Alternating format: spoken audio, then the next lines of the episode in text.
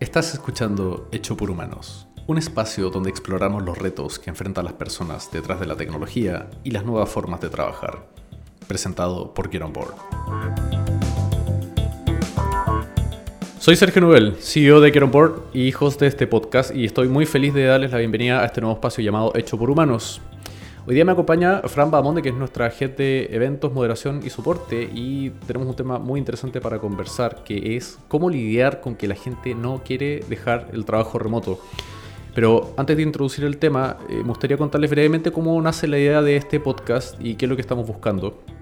Para los que no conocen Get On Board, somos la plataforma de reclutamiento tecnológico en toda Latinoamérica y esto nos da una posición privilegiada no solamente para detectar tendencias en la industria tecnológica, sino también para observar retos, dolores, aprendizajes a los que se enfrenta la gente que está trabajando en tecnología o en general en equipos altamente digitales. Así que la idea es detectar estos problemas, aportar desde nuestra experiencia y dar una mirada más humana a cómo se crea la tecnología. Sin más preámbulo, vamos con el episodio. En junio del 2021, el CEO de Apple, Tim Cook, le avisó a todos sus trabajadores que tenían que volver a la oficina en septiembre de ese año. El mandato era que tenían que comenzar a ir durante tres días de la semana a la oficina con dos días de trabajo remoto. No todos los empleados estuvieron de acuerdo y le respondieron con su propia carta dirigida a la alta gerencia. El mensaje era de frustración sobre esta nueva política y también expresaba que esta política había llevado a algunos empleados a renunciar. Esto parece que no es un evento aislado, porque mientras más se vislumbra el fin de la pandemia, más empresas tienen la expectativa de regresar al trabajo presencial y esto parece no alinearse con lo que los trabajadores quieren. Para muchos el trabajo remoto es hoy día un no negociable. Entonces lo primero que tenemos que preguntarnos es qué tan cierta es esta afirmación. ¿Es cierto que efectivamente la gente no quiere dejar el trabajo remoto? ¿Dónde vemos esa evidencia? Creo que tenemos evidencia, bueno, anecdótica, porque es algo que estamos viendo y escuchando constantemente. De hecho, incluso tenemos gente que se ha sumado al equipo de Care On Board precisamente porque su lugar de trabajo anterior estaba volviendo a un entorno de oficina. Y la verdad es que hay varios datos que lo confirman. Hay investigaciones, por ejemplo, hay una de Kaspersky acá eh, que investigó con trabajadores de pymes en Latinoamérica y más del 77% quieren reconsiderar las formas de trabajo anteriores a la pandemia. Eh, el 48% quieren dejar atrás la estructura de trabajo de 9 a 5, el 65% no quieren regresar a la oficina. Y Creo que esto se enlaza bastante también con lo que nosotros mismos hemos encontrado en Insights de, de Get On Board, y es que una cierta cantidad de empleos que son 100% remotos, que son más o menos como entre el 40 45% de los empleos en Get On Board, se están llevando más o menos el, más del 60% de las postulaciones. O sea, hay una desproporción entre la cantidad de empleos que son 100% remotos y la gente que está postulando a ellos. Entonces, creo que de esos dos lados tenemos justamente harta evidencia de que está sucediendo. Hay ya varios medios hablando del famoso Great Resignation y creo que efectivamente hay varios, hay varios factores de los cuales podemos hablar de, por qué esto está pasando. Eh, me parece que también es interesante eh, analizar el lado de por qué las empresas en primer lugar lo quieren hacer. Claro, eh, a mí me llama mucho la atención eh, la gente que quiere volver al trabajo remoto, pero también creo que tiene que ver con un factor personal. O sea, hay, muchas cosas que influyen en por qué el trabajo remoto a mí me sirve más y tal vez a otra persona no tanto. Pero es cierto que con lo que ha pasado hoy de bueno, el trabajo remoto viene hace rato, ¿cierto? Pero con la pandemia se acentuó mucho más. Entonces muchas personas se vieron obligadas a trabajar remoto y yo siempre digo que el trabajo remoto en pandemia no es realmente trabajo remoto porque no es así como debiera ser. No deberíamos estar encerrados 24/7, no deberíamos estar conectados por cámara en todo el día de, nuestro día laboral. Entonces los que realmente hemos vivido el trabajo remoto creo que tenemos más en la cabeza cuáles son los beneficios de este y entendemos el por qué la gente hoy día no quiere volver a la oficina. Entonces a mí me llama la atención cuando hay empresas, sobre todo las ligadas a tecnología, que tratan de forzar tanto este retorno al trabajo presencial porque opinan que en el trabajo presencial se da más la calidad entre trabajadores, se da más como em, este, este, enganche, que la gente se conozca, las actividades dentro de la oficina, las conversaciones de pasillo, ¿verdad? Entonces, ¿cómo le podemos decir a las empresas que eso también se puede dar en trabajo remoto? Porque si a mí me preguntan hoy día, yo no volvería a una oficina jamás, porque yo soy mamá, porque soy nómade, porque me gusta la libertad, ya me acostumbré. O sea, un montón de cosas que el trabajo remoto a mí me dio y que una oficina no me la da por mucho que me ofrezcan esta otra parte. Y nosotros en Get On Board tenemos como nuestra evidencia interna, ¿verdad?, de que se puede tener conversaciones de pasillo y se puede tener relaciones con nuestros compañeros de trabajo, incluso de otros países, estando en trabajo remoto. Entonces, ¿cómo le decimos a las empresas que están empujando por volver que, que en verdad todo eso que ellos sienten que solo se da en oficina también se da en trabajo remoto? Yo creo que hay que tratar de conectar con las razones por las cuales se quiere volver al trabajo presencial o algunas empresas quieren volver al trabajo presencial en primer lugar. Eh, lo primero creo yo, bueno, y de hecho es, algo que en el podcast anterior que teníamos en Quiero Board lo conversamos con Darren Murphy de GitLab, y es que hay muchas empresas que desarrollan una cultura basada en estar presencialmente y hay montones de dinámicas sociales que se vieron alteradas por la pandemia, pero que para estas empresas realmente se sintió como una interrupción eh, de una normalidad a la cual quieres volver. Muy similar a, durante un tiempo estuvimos sin ir a bares, a restaurantes, pero en realidad no es que quieras mantenerte así para siempre, eventualmente quieres volver a bares y restaurantes y, estas empresas quieren eventualmente volver a lo que tenían antes, creo que esa es una. Hay un tema de desconfianza también, de hecho hay, hay por ahí estudios de que, de que una buena cantidad de, de gerentes se, se muestran preocupados por porque el, personal siga igual de creativos e innovadores en un ambiente remoto. Hay miedos a que la gente no esté trabajando. Hay, por supuesto, también este tipo de casos extremos donde hay personas que toman más de un trabajo en remoto. Eso lamentablemente ha sucedido. Pero creo que con lo primero que hay que encajar eh, es, y esto también es una idea que, que levantaba Darren cuando conversamos, es que hay todas las empresas tienen algún grado de remoteidad. Todas las empresas tienen algún grado de, trabajo remoto sin que necesariamente se den cuenta. Partiendo por una empresa que tal vez tiene personas en más de un piso, en el mismo edificio, ya tienes ciertas personas que no están necesariamente trabajando juntas todo el tiempo. Si tienes más de una sede, si tienes, si eres una multinacional y tienes equipos en más de un país, ya hay algún grado de remoteidad y esto, por supuesto, hablando lo previo a la pandemia. Entonces, entender que ya todas las empresas tienen algún grado de remotas eh, es lo primero para entender que esto no es una cosa antinatural. Y de ahí vienen en realidad todos los beneficios que traen y, creo que hay varios que nosotros ya hemos internalizado bastante en Get y los hemos visto también en las compañías que, están contratando remoto. Eh, creo que para contratar en tecnología una de las más importantes por supuesto tiene que ver con la flexibilidad. Y a mí me parece que y, vamos a hablar de eso también, pero eh, la flexibilidad es una de las cosas que la gente está demandando más y que, y que efectivamente se convierte en un perk, porque acá estoy tratando de verlo desde el punto de vista de las empresas y lo que las empresas pueden ofrecer.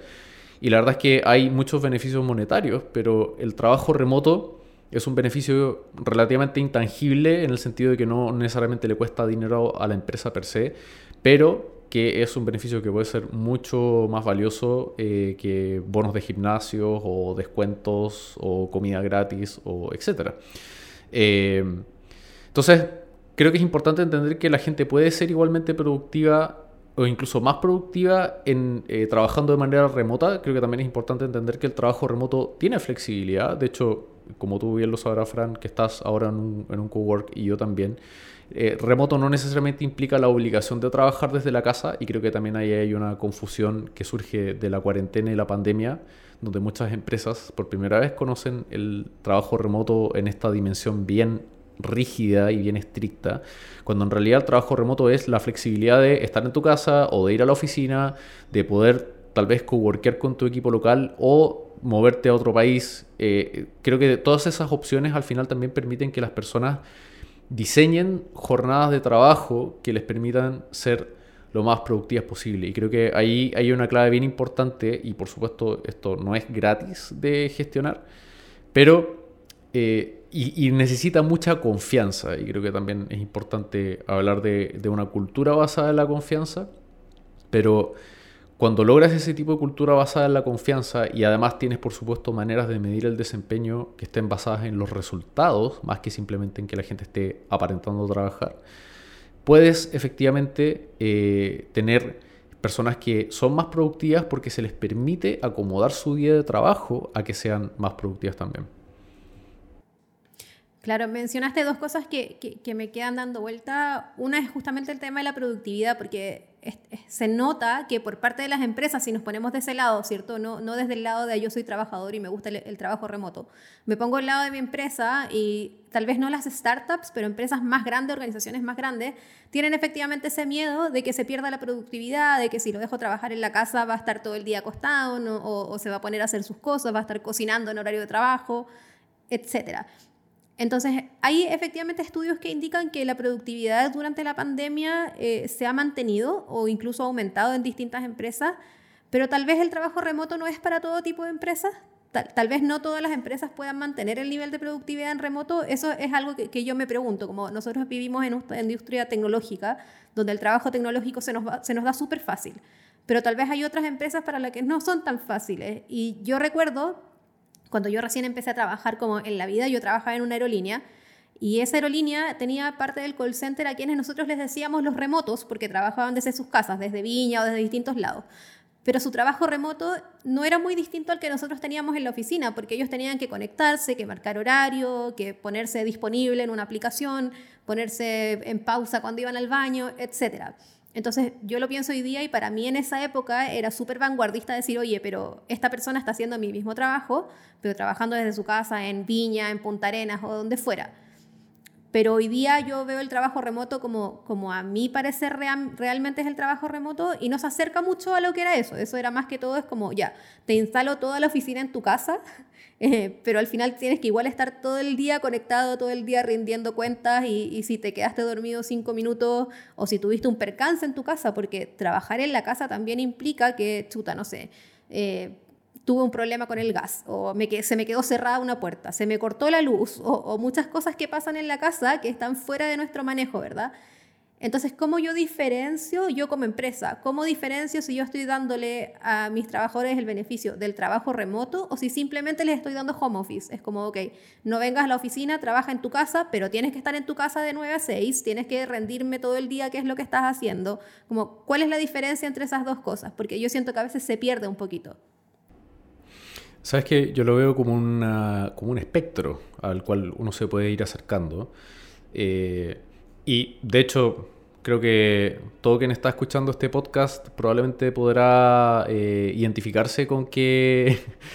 pasamos por varios periodos, especialmente en las primeras semanas de la pandemia, donde eh, lo único que hacíamos en el trabajo era estar en llamadas de Zoom a diario y era porque no teníamos mejor manera de reemplazar lo que solíamos tener en oficina y la respuesta terminaba siendo estas llamadas interminables. Entonces, y lo digo porque eh, ya el hecho, y, creo que esto sin la pandemia no hubiera sucedido tan rápido, pero termina sucediendo que el primer paso de las empresas es, hacer esta especie de traducción literal de la oficina, que es un poco lo que dices tú de home office, que es todo lo de oficina, casi, casi incluido el marcar tarjeta y de hecho lamentablemente muchas empresas se lo tomaron en serio y pusieron software de vigilancia o monitoreo de la actividad de sus empleados. O sea, tratan de traspasar todos los elementos físicos y, replicarlos lo más posible en, en la oficina de la casa, lo cual ya sabemos por supuesto que tiene montones de limitaciones y al final se queda bastante corto en los verdaderos beneficios del trabajo remoto. Y tal como dices tú, personas que tienen hijos o que tienen una situación doméstica que no es la mejor, claro, si vives eh, mirando al mar o en lo alto de la montaña y, tienes ahí tu espacio de trabajo totalmente separado y tranquilo, es el paraíso, pero la mayor parte de la gente en realidad tiene una situación muy diferente y no necesariamente le sacas mucho provecho a justamente la flexibilidad. Y creo que ahí la verdadera palabra clave con un trabajo 100% remoto es la flexibilidad. Y tocabas hace un rato el tema de si es que hay algunas empresas mejor preparadas para otras. Yo creo que realmente toda empresa que lidie con conocimiento tiene el potencial de trabajar remoto, al menos con las personas que están manejando información, que están manejando conocimiento más intensivamente. Por supuesto, hay muchos roles que son inherentemente presenciales, Pero eso no quita que las personas que están lidiando con conocimiento eh, puedan trabajar 100% en remoto e incluso que las personas que tal vez sí les toca estar de manera un poco más presencial puedan de todas formas beneficiarse de una cultura de trabajo remoto, por ejemplo la gente que atiende eh, tiendas físicas. Por supuesto que tienen que estar ahí, pero la reportería de cómo le está yendo a la tienda, el manejo de de repente procesos un poco más de back office, todo eso se puede hacer mejor. Entonces, yo creo que la flexibilidad es justamente la clave, precisamente porque más industrias tienen justamente estas necesidades que son un poco más híbridas. Salud es un gran ejemplo, el mismo retail también, eh, comida. Eh, creo que hay varias otras eh, industrias del rubro servicios en general que tienen un componente presencial y tienen un componente remoto y claro, dicen, oye, yo nunca voy a poder trabajar en remoto porque tengo maquinaria, tengo eh, alimentos, tengo cosas que, infraestructura física que, que es crucial. Pero si ves el trabajo remoto como flexibilidad, todo cambia, porque ahí tú te das cuenta que hay personas que necesitan estar ahí en terreno, hay personas que no, y de hecho muchas de estas empresas ya tienen oficinas administrativas totalmente separadas, eh, pasa en la minería incluso, que las oficinas administrativas están totalmente separadas de donde se ejecuta la labor física, ya tienes un componente remoto, si piensas en el trabajo remoto como flexibilizar y además que todo el conocimiento quede registrado y sea fácilmente accesible sin importar dónde estés, entonces súbitamente empiezas a adquirir algunos de estos beneficios y para las personas que realmente pueden tener un esquema flexible al 100%, no hay razón para no hacerlo.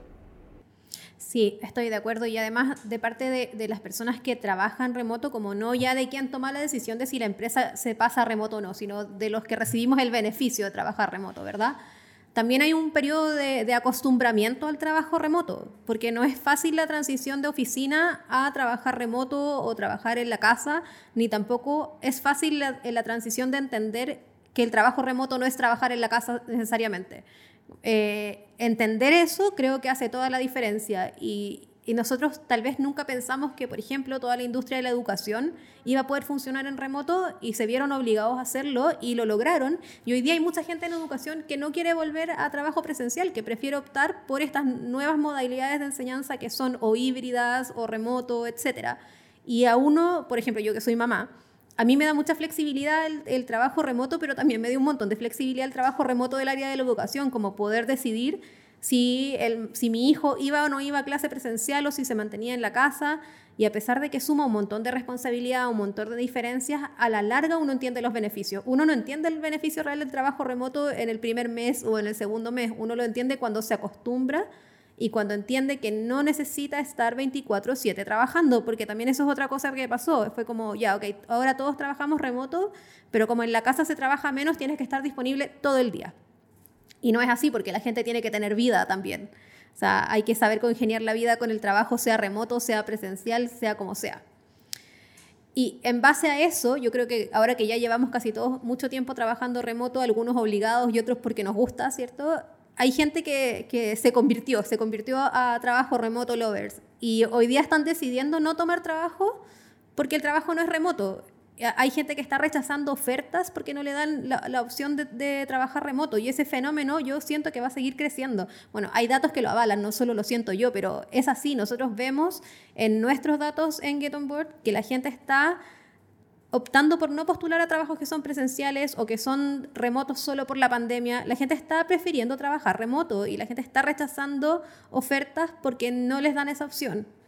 y se están perdiendo los talentos que las empresas están buscando así, pero que ya dicen, las empresas dicen no hay talento, a mí me dan ganas de decirles sí hay talento, pero tienes que darles la opción de trabajar remoto porque no están dispuestos a transar. Exacto. Y creo que acá hay un dato, un, un tema que es muy, muy importante, y es que estamos en un momento donde eh, es el talento el que decide porque hay escasez de talento. Y el hecho que haya escasez de talento eh, justamente lo que provoca es que la gente se puede dar el lujo de elegir y cuando la gente se puede dar el lujo de elegir, eh, la gente va a tender a elegir donde tenga los mayores beneficios, la mayor flexibilidad. Eh, yo esto lo, leí y me, me, me noqueó porque no, no pensé que era tanto, pero en Estados Unidos, en agosto del 2021, 4 millones de personas están dejando puestos de trabajo finalizando el mes. O sea, hay una cantidad de gente que no quiere volver por distintas razones. De hecho, gente cercana a la jubilación que ya siente que no, no, no está para volver a una oficina, personas que pasaron a tener eh, otro tipo de beneficios sociales y que se dieron cuenta que en realidad no valía la pena el contratar. Y también muchas, muchas empresas del rubro servicios lo que han hecho justamente es seguir creciendo y seguir requiriendo talento. Entonces, el talento puede elegir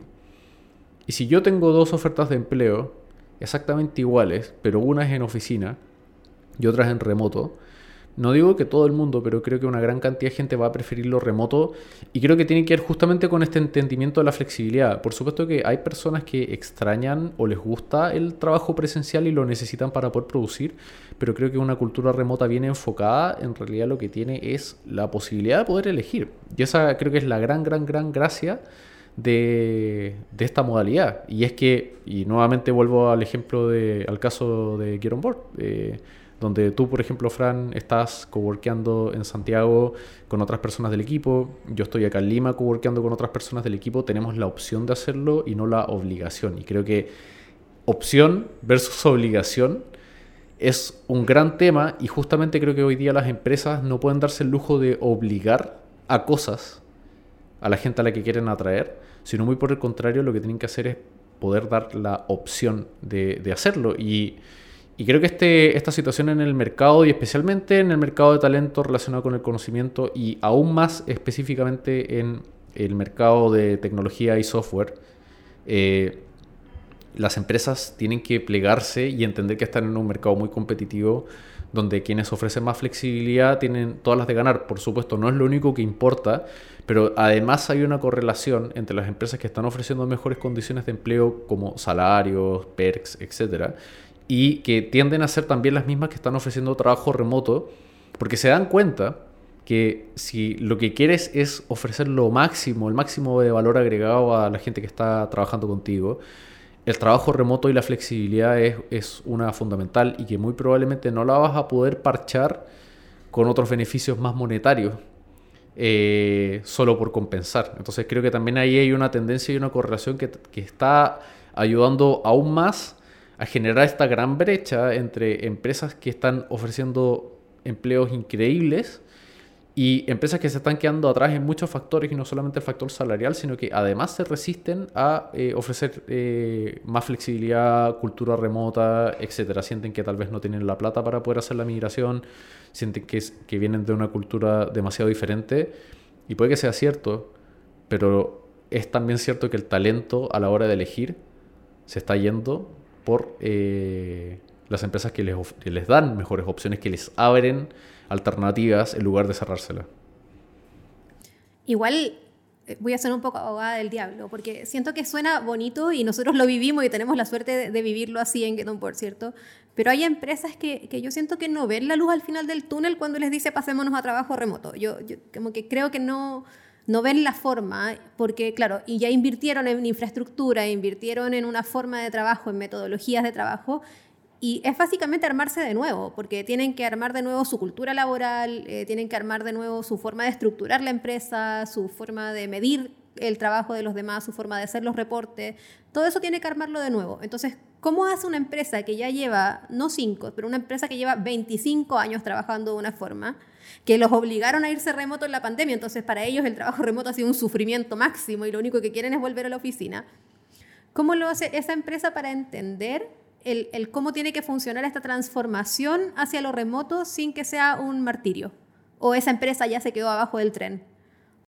Yo creo que no, hay ninguna empresa que per se se tenga que quedar abajo del tren. Y tenemos algunos ejemplos incluso de, empresas que son clientes nuestras grandotas, o sea, estamos hablando de bancos, que, por ejemplo, han usado sus sucursales como coworks. Entonces ya, porque claro, hay una gran diferencia entre ir a la oficina cuando ir a la oficina te queda a 10 minutos de tu casa caminando versus tener que manejar una hora o tener que estar en el transporte público una hora para poder ir a una oficina en un horario determinado porque te lo están exigiendo. Entonces creo que nuevamente hay tantas dimensiones en las cuales uno puede aplicar el principio de la flexibilidad y una de ellas es justamente esto, que, que es, oye, si tienes infraestructura física, ok, eh, por ejemplo, hay empresas que han invertido millones en una torre corporativa, en tener una oficina súper bien decorada y súbitamente toda esa inversión parece irse a cero. Pero creo que ahí la clave en realidad, de nuevo, es la opción y no la obligación. Eh, hay empresas como es el caso de Amazon y Microsoft y otras que, por supuesto, tienen montones de oficinas físicas, pero lo que están haciendo es tratar de ganarse a la gente a que vaya, dándoles comida gratis, espacios, no sé, sauna, masaje, eh, o sea, distintos tipos de prestaciones que hagan que la gente tenga ganas de ir a la oficina y, y, de nuevo creo que es nuestra experiencia también que a veces es rico ir a la oficina. Eh, y, y, de nuevo creo que la gran diferencia no está tanto en si vas o no vas, sino que es cómo haces para que la gente tenga ganas de ir a la oficina y, también entender que solo a veces lo necesitas. Eh, en, creo que en cualquier ciudad de Latinoamérica uno ve la misma realidad y probablemente incluso en cualquier ciudad del mundo, y es que tienes las horas punta de tráfico que son insoportables, donde uno realmente lo pasa mal, y por qué eh, eh, eh, sucede exclusivamente porque una gran cantidad de gente y empresas deciden entrar a trabajar juntas y salir de trabajar exactamente al mismo tiempo. Y eso no tiene mucho sentido, incluso si es que quieres estimular a que la gente se junte presencialmente en la oficina, puedes hacerlo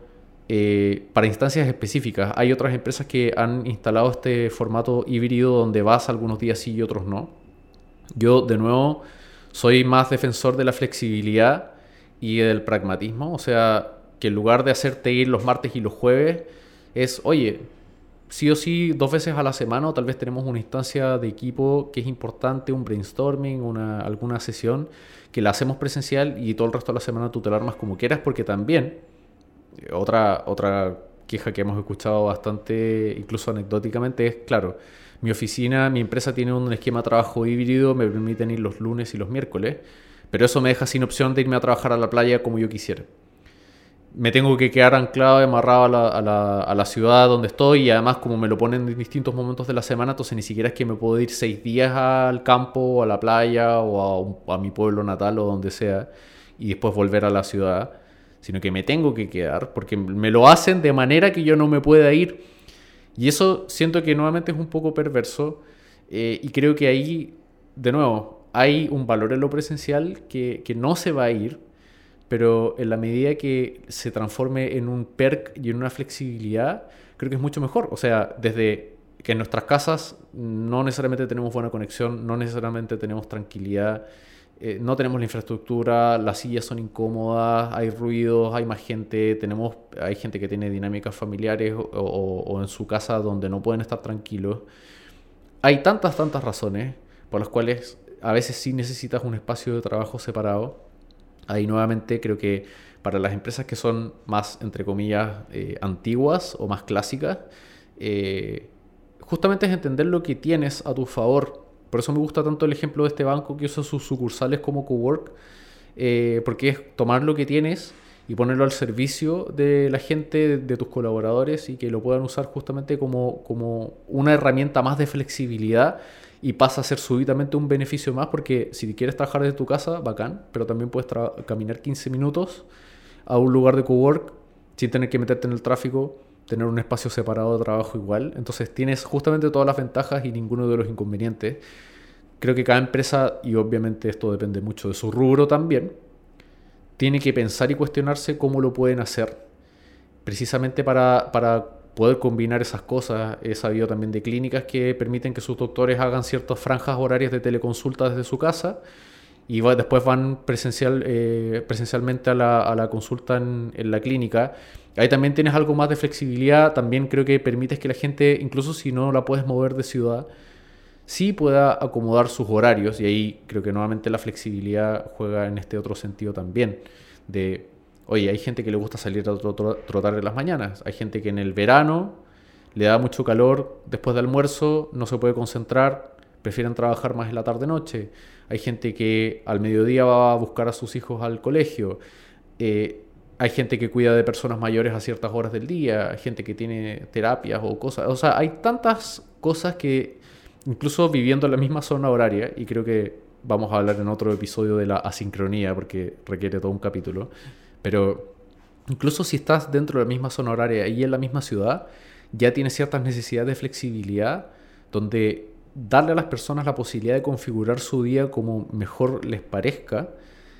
permite que esas personas puedan ser más productivas. Y, oye, incluso si es que hay gente que es morning person, hay gente que es más productiva en la mañana, hay gente que es más productiva en la tarde-noche, que también las personas puedan acomodar sus horarios de trabajo en función de cuándo se sienten más productivas, eso por sí solo ya es un beneficio de flexibilidad gigante versus todo el mundo tiene que ir a la oficina de 9 a 6 y no hay ningún, ninguna opción al respecto. Entonces, me parece que cualquier industria, cualquier empresa puede tomar pasos en esa dirección y ver cómo pueden usar lo que la infraestructura y las condiciones que tienen para hacérselo más interesante y más atractivo y más flexible a sus colaboradores.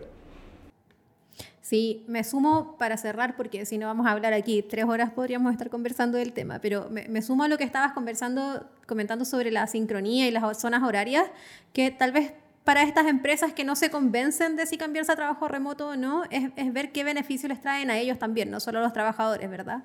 Muchas veces las empresas se quejan de que no hay talento, de que no encuentran, y tal vez ya no hay talento del que tú estás buscando aquí. Pero el trabajo remoto te permite buscarlo en otra ciudad, en otro país, en otro continente, donde probablemente sí hay más talento y porque también hay empresas que ya se cambiaron al, trabajo remoto de otros continentes que están viniendo a buscar el talento que tenemos acá y se lo llevaron porque las condiciones son más atractivas.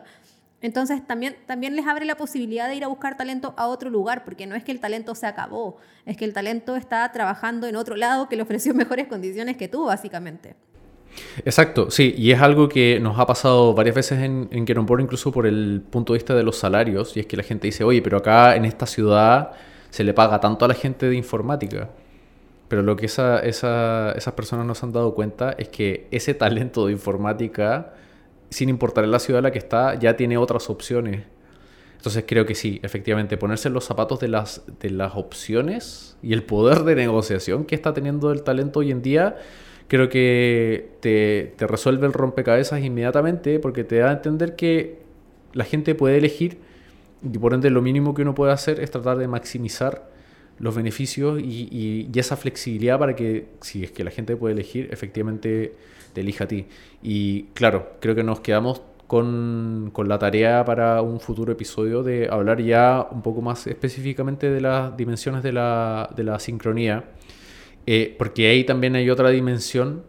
del trabajo remoto y de cómo puedes cambiar. Pero yo espero que hoy al menos hayamos dejado sentado, en primer lugar, que la gente puede elegir, que la gente está eligiendo la flexibilidad y las opciones y el trabajo remoto y que para cualquier empresa hoy es sensato empezar a tomárselo en serio. Yo me quedo contento si es que en el episodio de hoy hemos logrado al menos despertar esa, esa curiosidad o que hayan empresas que digan, ¿sabes qué? Todavía no sé cómo, pero sí, sí que tengo que tomar pasos en esta dirección y definitivamente los vamos a acompañar en futuros episodios del podcast con meternos un poco más en ese cómo se hace, porque hay muchas dimensiones, la sincronía, la documentación, la cultura, etcétera, que cada una merece un, un episodio aparte. Pero al menos ya quedar con, ¿sabes qué? Sí me quiero acercar un poco más hacia esto, sí quiero empezar a entender cómo poder hacerlo. Sí creo que mi empresa, sin importar de dónde venga y cómo ha sido su cultura y durante cuánto tiempo se manifestó, cualquier organización, no solamente empresa, tiene la chance de reinventarse o de tomar pasos en esta dirección. Yo al menos, Fran, me doy por pagado si es que hemos logrado eso hoy. Si es que hemos logrado despertar la curiosidad por saber cómo hacerlo, ya está, ya es un paso grande. Tal cual, Fran. Ha sido eh, genial este, esta conversación y este, y este intercambio de ideas contigo y estoy muy, muy, muy entusiasmado por, los, por las siguientes conversaciones que vamos a tener en este podcast. Sí, es muy entretenido y me habría quedado conversando horas, pero, pero habrá muchos más capítulos. Esto fue Hecho por Humanos, un podcast presentado por Get Board. No te olvides de suscribirte para enterarte de nuevos episodios. Estamos en todas las principales plataformas de podcast. Si quieres conocer más sobre Get On Board, entra a www.getonbrd.com o búscanos en Instagram, Twitter y YouTube.